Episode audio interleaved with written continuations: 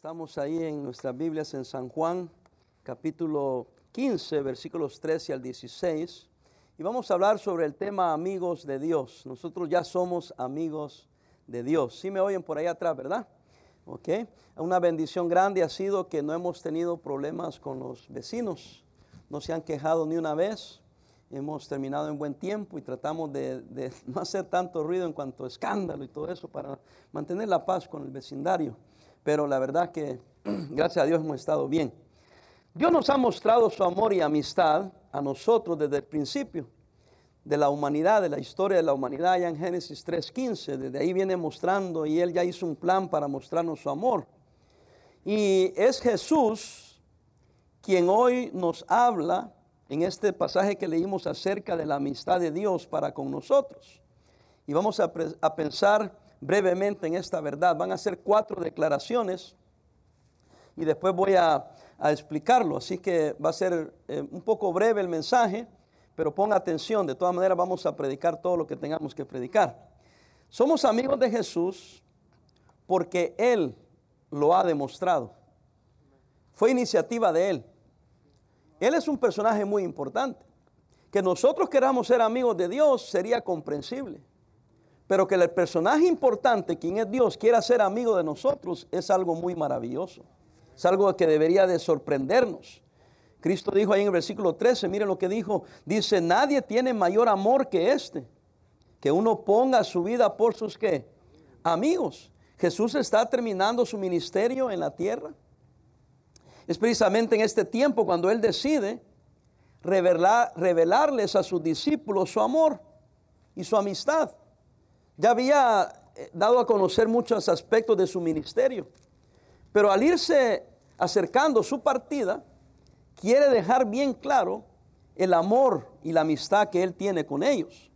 Ah, y quería exhortarles a que este amor que existe de él hacia nosotros debe existir entre nosotros.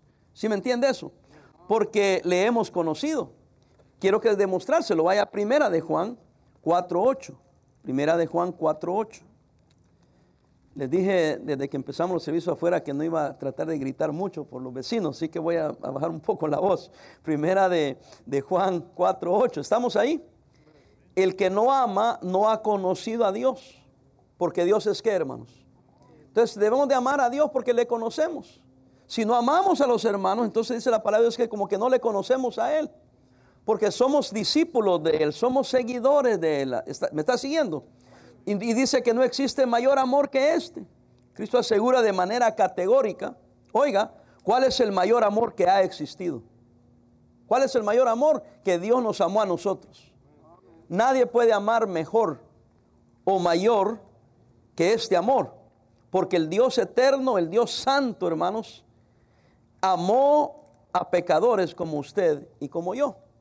Esa es la gran bendición. Y dice que no hay amor más grande que ese. Este, dar la vida por los amigos. Y no solamente cualquier amigo, es Dios dando la vida por nosotros. Jesús la dio por nosotros, oiga, para reconciliarnos con Dios. Esta mañana hablaba de eso, porque la paz del pecado era qué? Muerte. ¿Y qué dio Él? Su vida. Él dio su vida por nosotros. Y no hay mayor amor que este. Somos amigos de Jesús porque Él lo ha demostrado. Aquí me lleva a otra verdad que siempre hemos enseñado. Una, que el amor se debe expresar, pero también el amor se debe mostrar. Ahora, nosotros los latinos, los hispanos, eh, a veces los, de otro país siempre me reclaman eso. ¿Por qué dice eso? Es que dentro de la, de la cultura o dentro de la sociedad en la que vivimos en los Estados Unidos somos hispanos.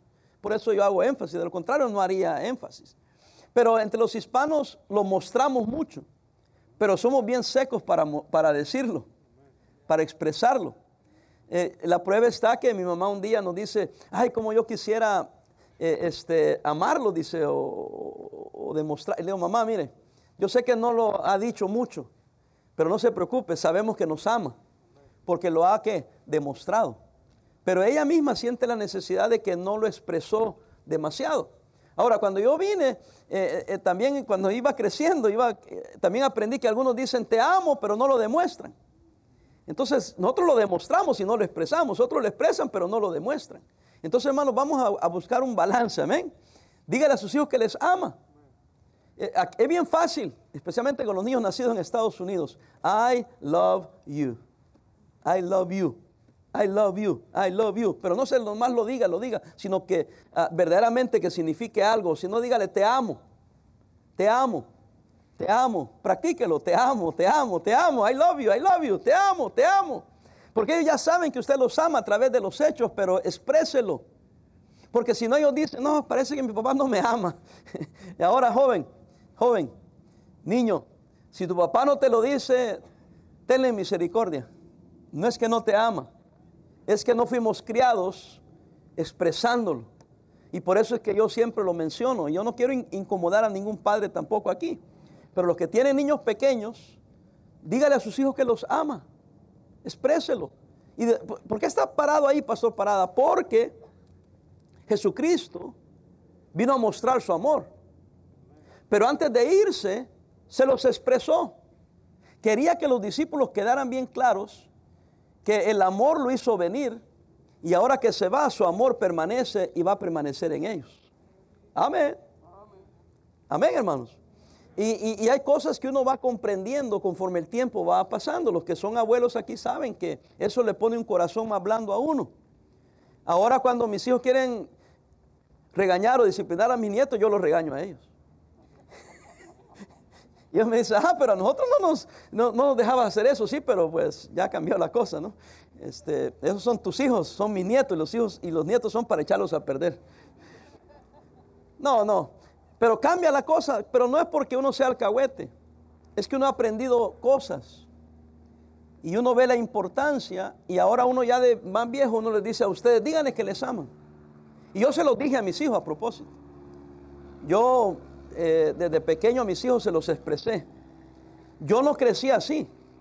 A mí no me, no me criaron así, diciéndome que me amaban y me amaban y me amaban. Jamás. Cuando yo ya era un adolescente, mi papá un día me quiso abrazar y yo no le permití que me abrazara como, ah, papá. Y yo sabía que me amaba, pero yo no estaba acostumbrado. ¿Alguien está conmigo? Y no saben cómo me duele a mí haber hecho eso, porque no le permití a mi padre que me abrazara. Entonces yo dije, cuando mis hijos vayan creciendo, yo los voy a acostumbrar que desde niños van a recibir abrazos y besos, abrazos y besos, para cuando estén grandes, si yo quiero abrazarlos o darles un beso, se van a dejar porque han sido acostumbrados a eso. Y no es que todo el tiempo lo ando haciendo ahora, porque ellos ya son hombres y mis hijas ya son mujeres, ¿verdad? Pero de todas maneras, les doy un abrazo, a veces les doy un beso. Eh, no hay problema. ¿Alguien está aquí conmigo? Entonces a los nietos yo les enseño, abrácelos, béselos, díganle que los quiere, que les ama. Suficiente dejarlo ahí, no ese es el mensaje. El mensaje es de que somos amigos de Jesús porque Él lo ha demostrado y antes de irse se los expresó a sus, a sus este, eh, discípulos. Y véame acá, quiero que no se vayan de aquí con carga, ay, a mí nunca nadie me dijo que me amaba, no se vayan de aquí traumado. Si no se lo dijeron, a mí tampoco me lo dijeron. Pero no por eso voy a andar traumado y voy a andar todo amargado. Porque yo sabía que mi papá y mi mamá me aman y me amaron y se dieron por nosotros y para mí eso es suficiente. Pero ahora yo quiero hacer diferente. Tampoco me quiero desquitar con aquello porque yo conozco padres que dicen, no, a mí nadie me hizo eso y así que yo tampoco. Eso es amargura. Pídale al Señor que le cambie su corazón. Una vez un hermano me dijo, es que a mí no me nace. y el hermano a mí tampoco. Pero yo no hago las cosas porque me nazcan, sino porque es correcto. ¿Sí me entiende, hermanos? Bueno, dejémoslo ahí. Somos también amigos de Jesús si hacemos lo que Él dice. Ahora, ella mostró su amor. Ella nos dijo que es nuestro amigo. Pero nosotros podemos ser amigos de Él haciendo lo que Él dice, versículo 14. A, a propósito, también exprésele a, a Dios que le ama. ¿Cuándo fue la última vez que le dijo, Señor, yo te amo a ti? Dígaselo. Cuando, cuando ore, asumiendo que ora, asumiendo que platica con Dios, asumiendo que tiene un tiempo de reflexión diaria, eh, no es que pase tirado en el piso orando por un, pero una reflexión pensando en Dios, agradeciendo a Dios, dígale, Señor, yo te amo a ti. Pero mira lo que dijo el versículo 14, vosotros sois mis amigos, pero puso como parecía un condicional. Si hacéis, ¿qué dice?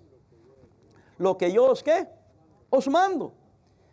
Casi como diciendo, si tenemos esa amistad y si sabes que yo te amo, Y si vamos a caminar en ese amor que tenemos mutuamente, ¿por qué no haces lo que yo te digo que hagas? Eso es lo que está diciendo. La palabra amigo, este, cuando la analizamos podemos encontrar su verdadero significado. En muchas ocasiones la utilizamos de manera arbitraria y a la ligera, como dije. No nomás en la mañana, creo que dije, tenemos la costumbre de decir, hey amigo, ¿verdad? El hispano, ¿no? Amigo, mira amigo, ¿cómo estás amigo? no lo use así, no la use nomás a la ligera.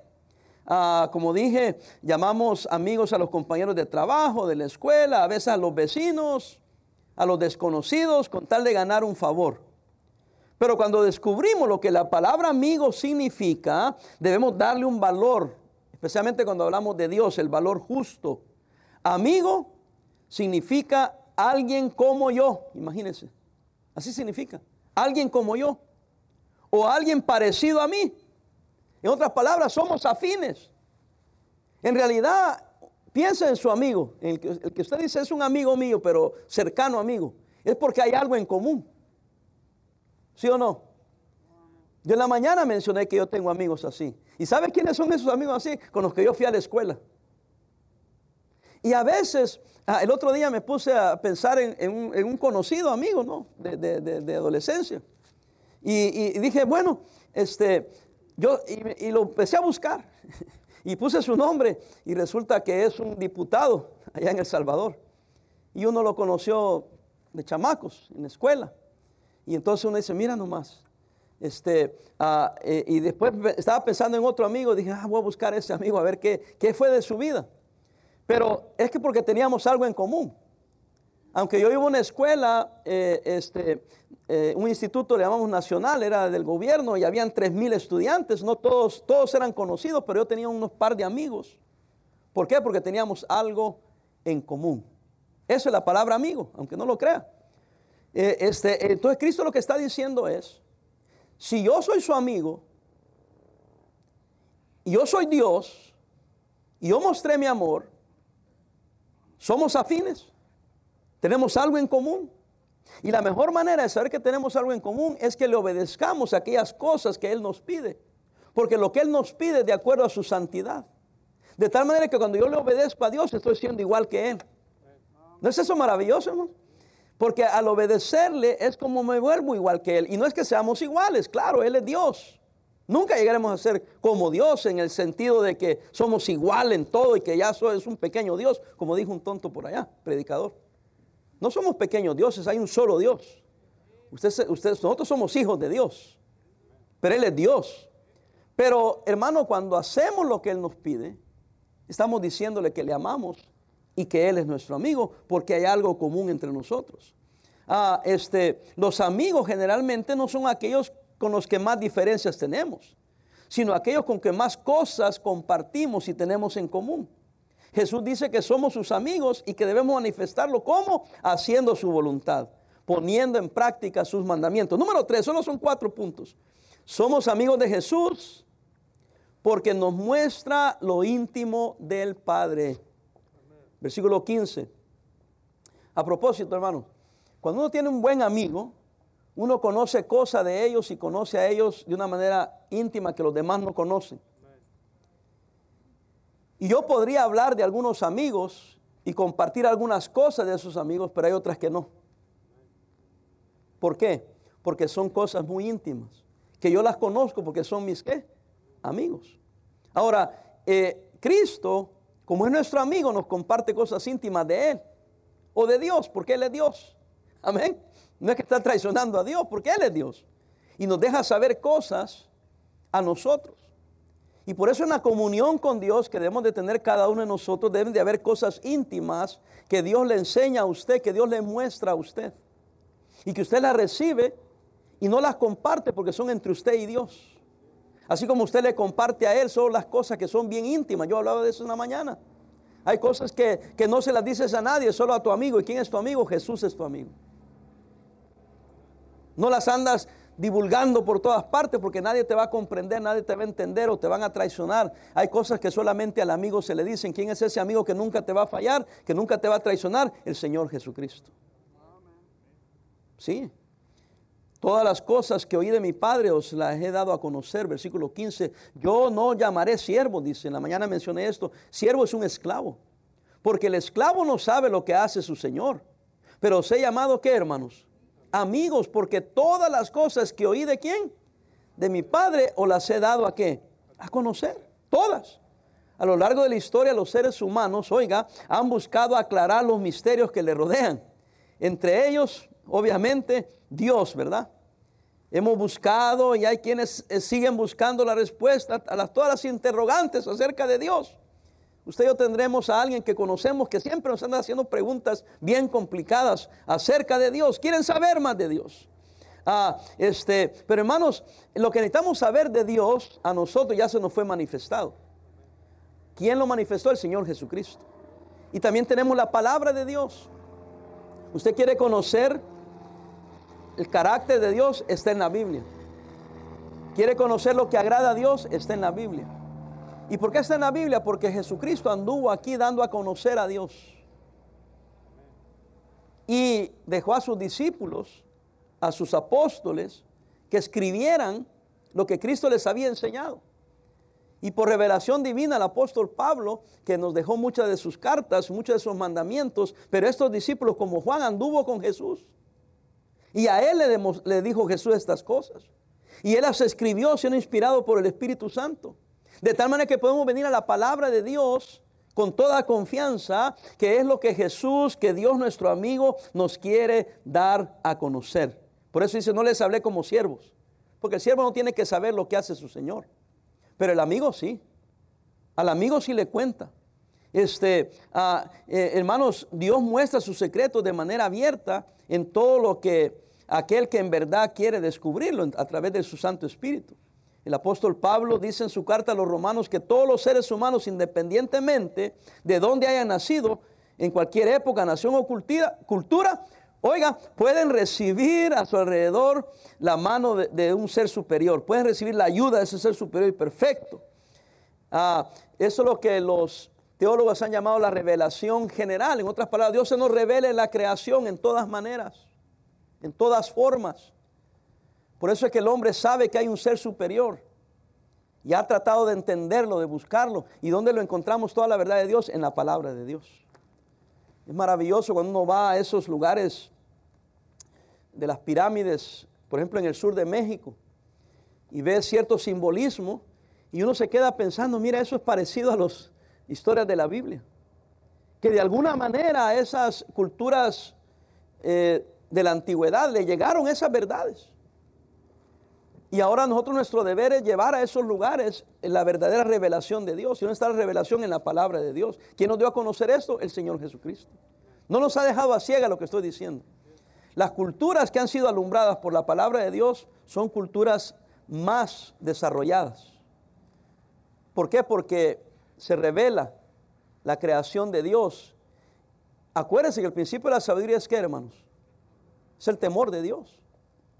Y cuando uno teme a Dios, uno aprende de Dios y al aprender de Dios, Dios le abre los ojos y abre la mente y hay más sabiduría para cualquier tema.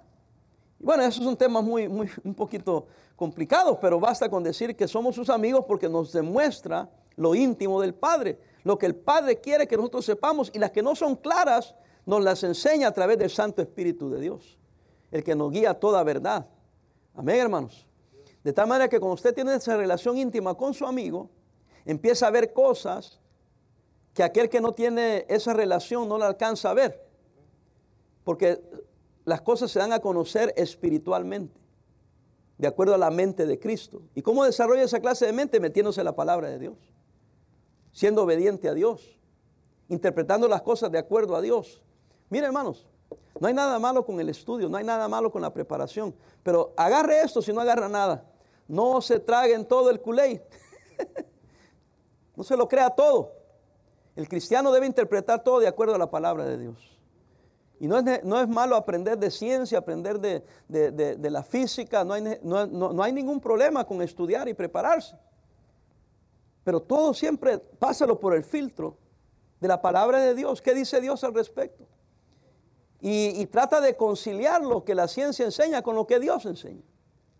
Y si no hay reconciliación, tú siempre debes de aceptar lo que Dios dice, lo que Dios enseña. Y usted se queda viendo como entonces no somos zombies, pero tenemos una revelación divina. Acuérdese que la creación siempre ha querido explicar al creador. Y cuando no haya respuesta se inventa cualquier cosa. Pero nosotros sabemos que hay un creador y sabemos que hay cosas que a lo mejor no sabemos explicar, pero las aceptamos. Y conforme va aumentando la ciencia, vamos descubriendo cosas que ya la palabra de Dios ya nos había dado indicios acerca de ello. Porque la palabra de Dios no contradice la ciencia. Es interesante, pero la ciencia sí quiere contradecir la palabra. ¿Se ha dado cuenta de eso? El hombre ha tratado de probar que la Biblia es mentira. Este, ah, el ateo se, se, muere tratando de probar que hay un Dios del cual él no cree. ¡Qué contradicción!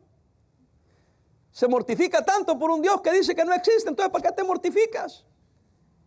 Lo que pasa es que el necio dijo en su corazón no hay Dios, pero Dios sí hay. Necio aquel que niega la existencia de Dios, tiene que haber un ser superior, sino porque todas las cosas existen como existen. Quizás no comprendo todo, pero lo que necesito saber se me ha revelado en la palabra de Dios y lo que no está revelado me lo enseña el Espíritu Santo de Dios. Buenas noches. Y termino. Somos amigos de Jesús porque Él nos escogió. Piénselo. De toda la humanidad, que son muchos billones de gente, Dios lo escogió a usted. Si usted está aquí hoy y está escuchando la palabra de Dios, dele gracias a Dios. Es un privilegio. No todos tienen ese privilegio. La gran mayoría rechaza a Dios, rechaza la Biblia. E, y el diablo es astuto, les ha metido un montón de ideas locas. Ellos piensan que nosotros venimos aquí a la iglesia a revolcarnos al piso y darnos contra la pared. o dicen, bueno, ¿y qué es lo que tanto les enseñan? ¿A qué van tanto?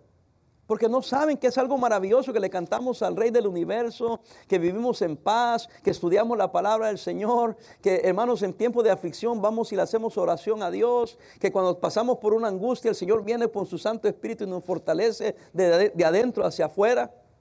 Todas esas cosas que usted y yo experimentamos. Entonces yo digo, qué lindo es el Señor, que Él me escogió a mí. Nuestra vida tiene propósito. Este, es algo maravilloso crear a la familia dentro de los caminos del Señor. Este, yo les he contado cuando yo era joven, jovencito, 20 años de edad, y yo vine a conocer a Cristo.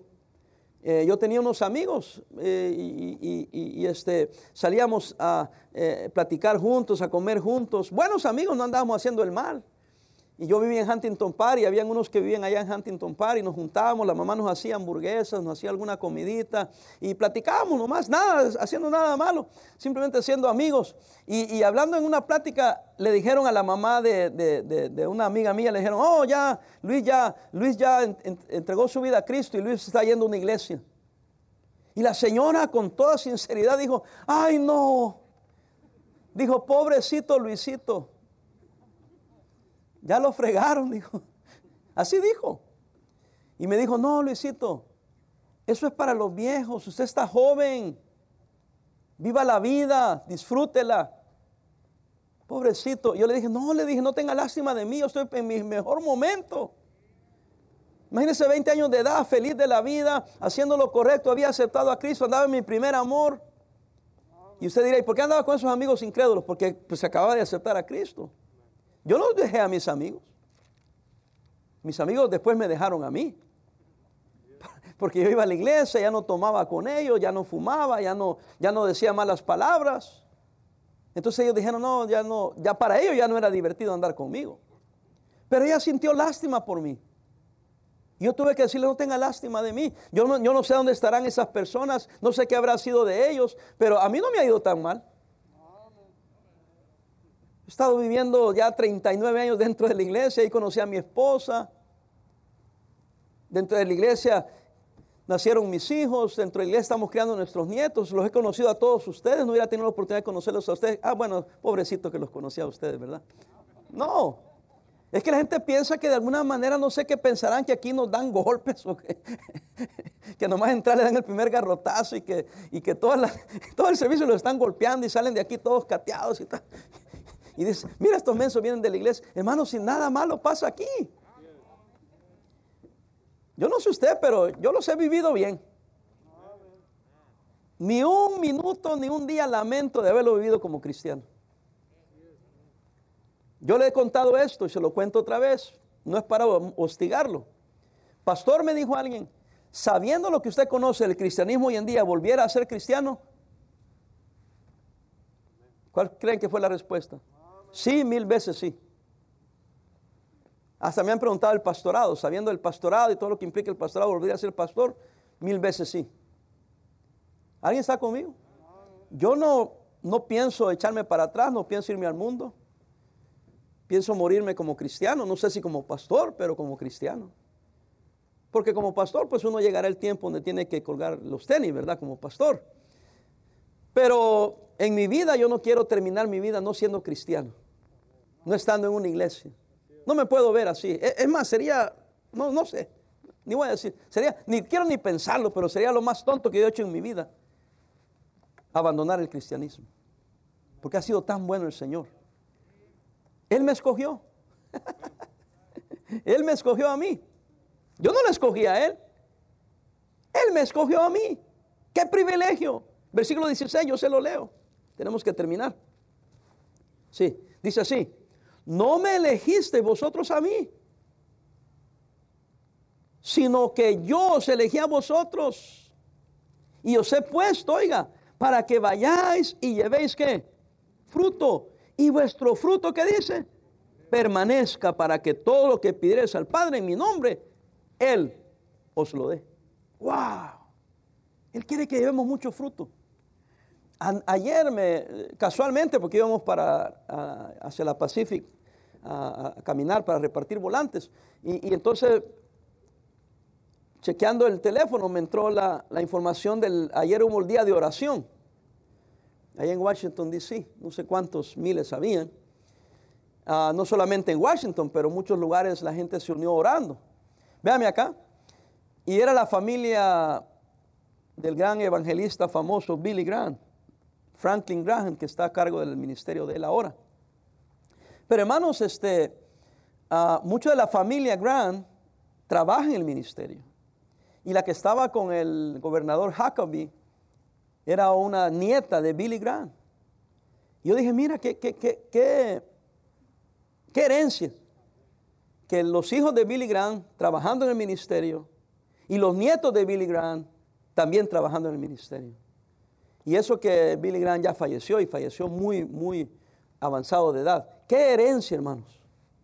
Qué privilegio. Porque él se sentía, personas así se sienten que es un privilegio ser cristiano. Y como sienten que es un privilegio, le pasan a sus hijos ese sentir de que es un privilegio. Y los hijos le pasan a sus hijos el, eh, eh, eh, el, pensamiento de que es un privilegio ser cristiano. Nosotros como no hemos vivido esa experiencia porque somos primera generación, yo lo estoy viviendo un poquito más porque yo le pasé ese privilegio y ese sentir se los pasé a mis hijos. Y mis hijos ahora se lo están pasando a sus hijos. Espero que me esté siguiendo. Como usted lo vea, hermanos, así lo van a ver sus hijos. Si usted ve estar aquí como una carga, así se lo va a transmitir a sus hijos. Si usted lo ve como un privilegio, así se lo va a transmitir a sus hijos. Amén. Y sus hijos a los hijos de sus hijos. Joven, mírame acá. Espero que no vengas porque te traen. Joven, mírame. Porque un día tú te vas a casar y vas a tener hijos. Y como tú veas la vida, Así van a ver tus hijos la vida. Si tú crees que vivir es andar perdido en las drogas, andar en haciendo crimen, teniendo un récord que, que tiene mucho que desear, esa es vida, entonces tú no has entendido lo que es la vida. La vida realmente está escondida en Cristo Jesús. Jóvenes, ustedes tienen el privilegio. Márcalo. Si dentro de 10, 15, 20 años tú estás allá en el mundo perdido en drogas y en la borrachera, con tu familia destruida, esa va a tu cuenta. Porque tuviste el privilegio de venir a una iglesia cristiana a escuchar palabra de Dios. Si tú eres uno de esos que dicen, cuando yo cumpla 18 me voy de la casa, déjeme decirte, tú eres una persona muy poca de, de poca inteligencia. Sí. Y algo te falta ahí. ¿Sí me entiende? Y mira, joven, yo les digo así porque no es porque les odie, sino porque les amo y les aprecio y les estoy dando algunas ideas. Eh, yo fui criado en un ambiente diferente. En mi tiempo, nuestros padres nos amenazaban que si no nos portaban bien nos iban a correr. Ustedes son los que amenazan a sus padres que si no hacen ustedes lo que ustedes quieren y sus padres no se acomodan, se van a ir de la casa. Y el que llora no es usted, sino que la mamá y el papá. No, es un totalmente diferente porque ustedes se creen que ustedes tienen el privilegio. No, joven, eh, eh, y que nosotros tenemos que acomodarnos a ti. ¿Sí me entiende? Y las bendiciones de este país se han convertido que debió haber sido algo bueno, se ha convertido en algo malo. Porque creemos que todo es fácil, todo viene, todo sucede y que no hay que darle cuentas a nadie, que a mí yo hago lo que me da la gana. Esa es la cultura de hoy en día. Pero yo doy gracias a Dios que para mí ser cristiano, vivir en este país, tener las oportunidades que tuve, es un privilegio. A mí me disculpan, pero es un privilegio. Ah, pero es, mi derecho. Sí, tenemos derechos, pero aún disfrutamos de esos derechos al máximo cuando los vemos como un privilegio. Pero recuérdense que también los derechos demandan responsabilidad. ¿Sí me explico? Y cuando entendemos todo eso, podemos vivir en paz. Podemos vivir tranquilos. Entonces yo quiero estar en la iglesia tranquilo, yo quiero estar en la iglesia en paz. Cuando se predica, quiero decir amén, eso es bueno para mí. Lo voy a usar. Y, tranquilo. Tengo el derecho a vivir como me da la gana, pero como cristiano tengo la responsabilidad de agradar a Dios. Espero que lo entendamos, es un balance ahí. Dios nunca nos dijo algo para hacernos la vida imposible, sino para ayudarnos. Mire lo que dice, para que llevéis fruto. Y vuestro fruto dice que, que, permanezca. Esto es lo que me encanta. Si lo puede leer, léalo. Para que todo lo que pidieres al Padre, en mi nombre, que dice, Él os lo dé. Y hermano, no hay mejor cosa que recibir cosas del Señor y tener el gozo del Señor. Amén. Tener las respuestas a nuestras oraciones. ¿A cuántos de nosotros, cuántos de nosotros, hermanos, vivimos la experiencia de no ser parte de un grupo, de un equipo seleccionado? ¿Cuántos de nosotros hemos sido excluidos de diferentes medios por no ser apropiados? Pero con Dios todos somos aceptados. Con Dios todos somos recibidos. Amén. Yo me acuerdo eh, cuando era joven, cuando era niño, cuando era adolescente. Como yo no soy alto de estatura, y lo que me gustó jugar fue básquetbol. Entonces yo tenía desventaja. Entonces cuando escogían equipos, cuando íbamos a jugar allá al gimnasio y hacían equipos, muchas veces no me escogían. O tal vez ya ni modo, no hay nadie más. Ok, que se venga el cipote, decía. No solo era el más pequeño de estatura, pero era el más chamaco de entre el grupo que estaba. Entonces yo dije, bueno, aquí solo falta una cosa, tengo que ser bueno. y como no tengo estatura, voy a ser bueno en puntería. Y voy a ser bueno en velocidad. Y así lo hice. Y así fue como fui aceptado por el grupo. Entonces, cuando escogían, ya no era el último, ya no era el que sobraba, sino que ellos figuraban quiénes eran los mejores y decían, y también a este. Y así era, y apostábamos. Y hacíamos cinco canastas de un lado, cinco canastas de la otra, y a veces, de las diez canastas que teníamos que echar para ganar, yo echaba nueve. Entonces me escogían. Y qué feo, porque en el mundo hay que sobresalir en algo para que te tomen en cuenta. o si no, eh, cuando estaba en el equipo, en el equipo de básquetbol del colegio, eran tres mil estudiantes y yo logré estar en los dos equipos, en, la, en lo que se llama Junior Varsity y el Varsity. Y aunque yo era pequeño de estatura, era rápido. Y los grandulones peleaban las pelotas, las agarraban las pelotas y cuando ellos la agarraban yo ya estaba allá. Y decía, tírensela sin ver. Y tú, tu deber es estar allá. Y yo ya estaba allá. Porque era rápido. Porque los grandulones. Y yo no, con. Parecía el correcamino, ¿verdad? ¿Qué estoy diciendo? No es que era súper bueno, pero tuve que superarme para ser aceptado. Así es la sociedad. Hermano, véame acá. Agarren bien esto. Esta sociedad no te va a entregar las cosas. Tienes que ir a conseguirlas. No esperes nada solamente porque te lo deben de dar. Justo o no justo, a veces tenemos que trabajar doble para conseguir las cosas. Pero la pregunta es, ¿vas a hacerlo doble o te vas a quedar esperando y no vas a hacer nada nunca? Ahora, póngase a pensar en nosotros. ¿Quiénes somos nosotros? Su servidor, por ejemplo, y represento a muchos de ustedes. Jóvenes, véame acá. Yo tuve que venir del El Salvador, aprender otra cultura, aprender otro idioma, para tratar de sobresalir. Jóvenes aquí, véanme aquí. Ustedes nacieron aquí. Ustedes conocen el idioma, conocen la cultura.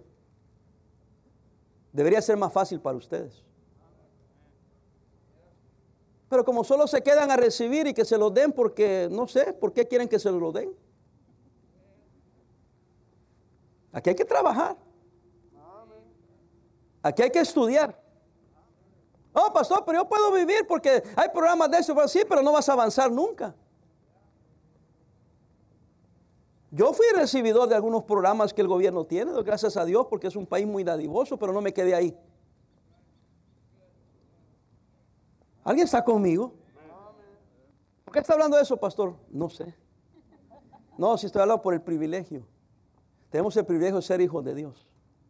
Tenemos el privilegio de tener conocimiento de Dios. Entonces aprovechémoslo. Nunca, joven, haga drogas. Aquí es bien fácil hacer drogas. Aquí es bien fácil hacer marihuana y otras cosas que yo ya ni sé. Y pastor, ¿por qué solo menciona la marihuana? Usted se quedó atrás. Sí, porque no soy, yo no uso eso.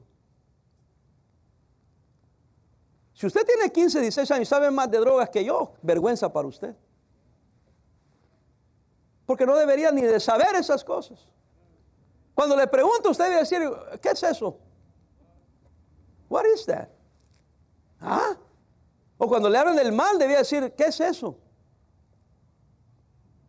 En realidad, su mente debe ser, para que me entienda, naive, inocentón.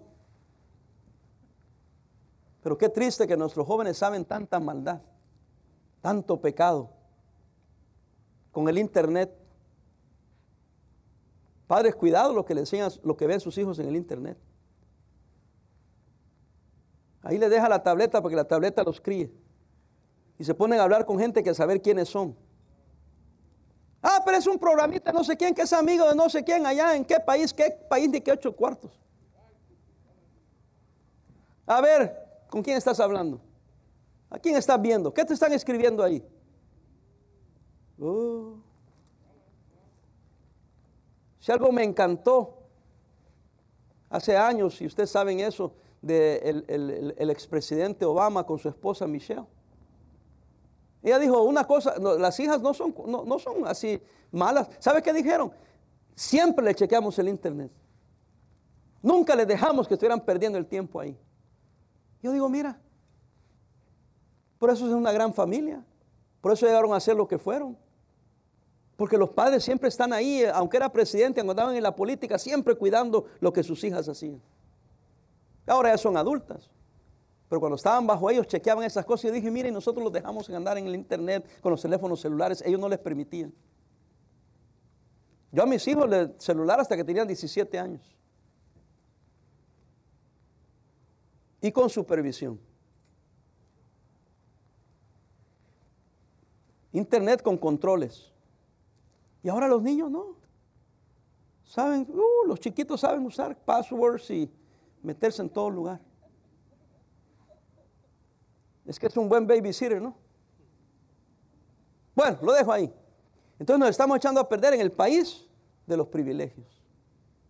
¿Qué privilegio tenemos de que somos cristianos todavía? Ahora, ¿por qué no dice eso, Pastor Parada? Porque es un contrapeso a la cultura secular en la cual vivimos. Todavía, queridos hermanos, no se dé por vencido, todavía podemos criar hijos para la gloria y la honra de Dios.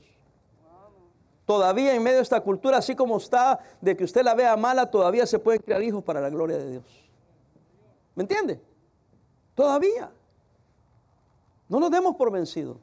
Los que tenemos hijos pequeños, todavía oremos por ellos, velemos por ellos y digámosles que es un privilegio ser cristiano, un privilegio ir a la iglesia, un privilegio estar en este país, un privilegio que tienes de estudiar, un privilegio que tienes de, de trabajar, un privilegio de sobresalir. Los que lo ven de esa manera van a salir adelante. Los que se quedan sentados esperando que les den, no van a recibir nada. Y el cristianismo es igual. Es un privilegio, hermanos, que fuimos elegidos de Él. Él nos escogió a nosotros. Amén. Usted y yo no elegimos a Jesús. Él nos eligió a nosotros. Amén. Y no por eso estamos obligados necesariamente a, una fuerza de amarle, pero al darnos cuenta que Él nos escogió a nosotros porque Él es grande y maravilloso, debemos de verlo como que, que tenemos el privilegio de responderle a Él. ¿Sí lo ven? Pablo decía que éramos siervos voluntarios. Es que en el tiempo de ellos había esclavitud. Pero lo que le estaba tratando de enseñar es que cuando venimos a Cristo, ahora somos siervos, pero no lo hacemos porque tengamos que,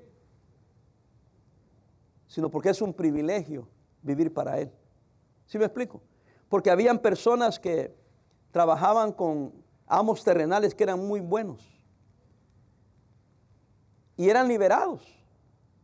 Hay quienes los compraban eh, en los tiempos bíblicos para dejarlos libres. Y el siervo decía, yo no me quiero ir. Usted me trata tan bien que yo me quiero quedar. Y algunos escogían quedarse. Y así dice que nosotros somos con Cristo. Él no te obliga, Él no te forza. Pero nosotros decimos, qué privilegio caminar con el rey, yo quiero quedarme. Por eso una iglesia es voluntario estar en la iglesia. ¿Sí? Algunos, cuando los oyen hablar, piensan que aquí los obligamos. Pero venir a la iglesia es voluntario. Es que nosotros queremos. ¿Ah? Yo quiero estar aquí. Y yo sé que ustedes también. Pero quiero que los niños me oigan decir esto. Niños, ustedes deben de querer estar siempre en la iglesia. Cuando crezcan, no se vayan de la iglesia. Y cuando crezcan y se casen y tengan niños, yo sé que es muy tarde, va a pasar mucho tiempo, más, más allá que tus hijos crían dentro de la iglesia. No vas a lamentarlo. Y lo vas a ver como un privilegio. Así lo veo yo. Amén. Me estaba acordando el otro día, aquí termino hermanos. Tendría yo, le dije a mi esposa, como cinco o seis años. Mi papá me llevaba a la primera iglesia bautista de Santa Ana, en El Salvador. Y creo que no sé si les conté a ustedes también, pero vale la pena decirlo otra vez. Mi papá nos llevaba y íbamos a la asamblea así general. Y después nos llevaban, a mí me llevaban a la sala cuna, a la guardería, donde cuidaban los niños. Y ahí habían juguetes, como era la primera iglesia bautista, y habían misioneros norteamericanos, habían juguetes. y como los juguetes venían de Estados Unidos, eran buenos juguetes. Y a mí me encantaba ir a la general y después ir a jugar. Y fíjense que sí me acuerdo de los juguetes. Me acuerdo de estar ahí jugando, pero también me acuerdo de los himnos, de la reunión principal. Lamentablemente mi papá dejó de ir. Después cuando ya crecimos, él empezó a ir a otra iglesia, pero ya nosotros ya no queríamos ir. Pero me quedó ahí. Yo dije, ¿qué si hay padres que han criado a sus hijos siempre ahí, siempre ahí, siempre ahí? Ahí van a estar siempre. Pero yo sé que el diablo va a venir y querérselo robar. Pero usted lo reclama en oración. Y usted les enseña a ellos. Y ellos oyen este mensaje y oyen que es un privilegio, que es una bendición, que no es una carga. Yo voy a orar que sus hijos permanezcan y vivan para la gloria y la honra de Dios. Amén. Pero comienza con papá y mamá. Pastor, y si mis hijos no están en los caminos del Señor, esta mañana oré con una hermana. Sabemos que no estamos abiertos, pero dos hermanas que no vienen a esta iglesia, no sabían, vinieron y entraron, no les vamos a impedir que entren. Vinieron y entraron. Cuando terminé el servicio, cuando bajé de la plataforma, ella caminó hacia adelante y me dijo, pastor, es que vengo porque mi hijo está perdido. Estaba llorando. Se miraba la carga que tenía. Le pregunté por el nombre de su hijo y oramos ahí por su hijo. Dijo que tal vez venía hoy, pero que va a empezar a venir. Y que no se pierde ni un servicio por el internet. Pero hoy dijo voy a ir a la iglesia. No por la iglesia, hermanos. Es que ella sabe que si su hijo va a cambiar es por la obra de Dios en la vida de él. Yo le dije, siga teniendo fe. Que su fe no desmaye, siga orando por él, siga orando por él. Dios va a hacer la obra. Es más, le dije, ¿cómo se llama? Vamos a orar ahorita, lo vamos a poner en las manos de Dios. Porque yo sí creo que hay un Dios todopoderoso y que va a escuchar la oración de una madre quebrantada por su hijo. Y me dice, pastor, mire, de vez en cuando él lo oye, se sienta ahí conmigo a, a oírlo a usted. Ah, pues hay que orar, le dije, para que un día Dios le toque el corazón ahí.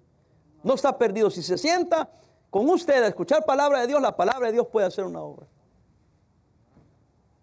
Y hermanos, si Dios está obrando así, ¿cómo no puede obrar en la vida de nuestros hijos?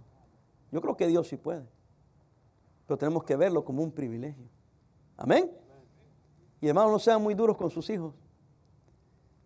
Sean compasivos, misericordiosos, no para hacer alcahuete y dejar hacer lo que quieran, pero siempre piense con amor, con amabilidad, con firmeza, pero con misericordia, con compasión.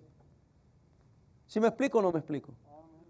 No use eso de excusa para hacer lo que quieren, pero tampoco use la disciplina y lo que es correcto para maltratarlos. Hay maneras de hacer y decir las cosas. Bueno, Qué privilegio. ¿Sabe por qué a veces no puedo parar de predicarles? Porque es un privilegio. Porque solo una vez a la semana podemos hacer esto. Y quiero que se lleven lo más que se pueda. Y qué lindo las memorias que sus niños están haciendo. Me encanta ver a los niños. Esto jamás se les va a olvidar. Cuando nos íbamos allá afuera y teníamos los servicios al aire libre. Y eso es lo lindo, hermanos, que nosotros no vemos las adversidades, sino las memorias y las posibilidades. Amén. Y lo que Dios tenga que usar para que no nos olvidemos qué tan grande Él es y qué tan maravilloso. Dios, nuestro amigo. Oremos, Padre, te damos gracias.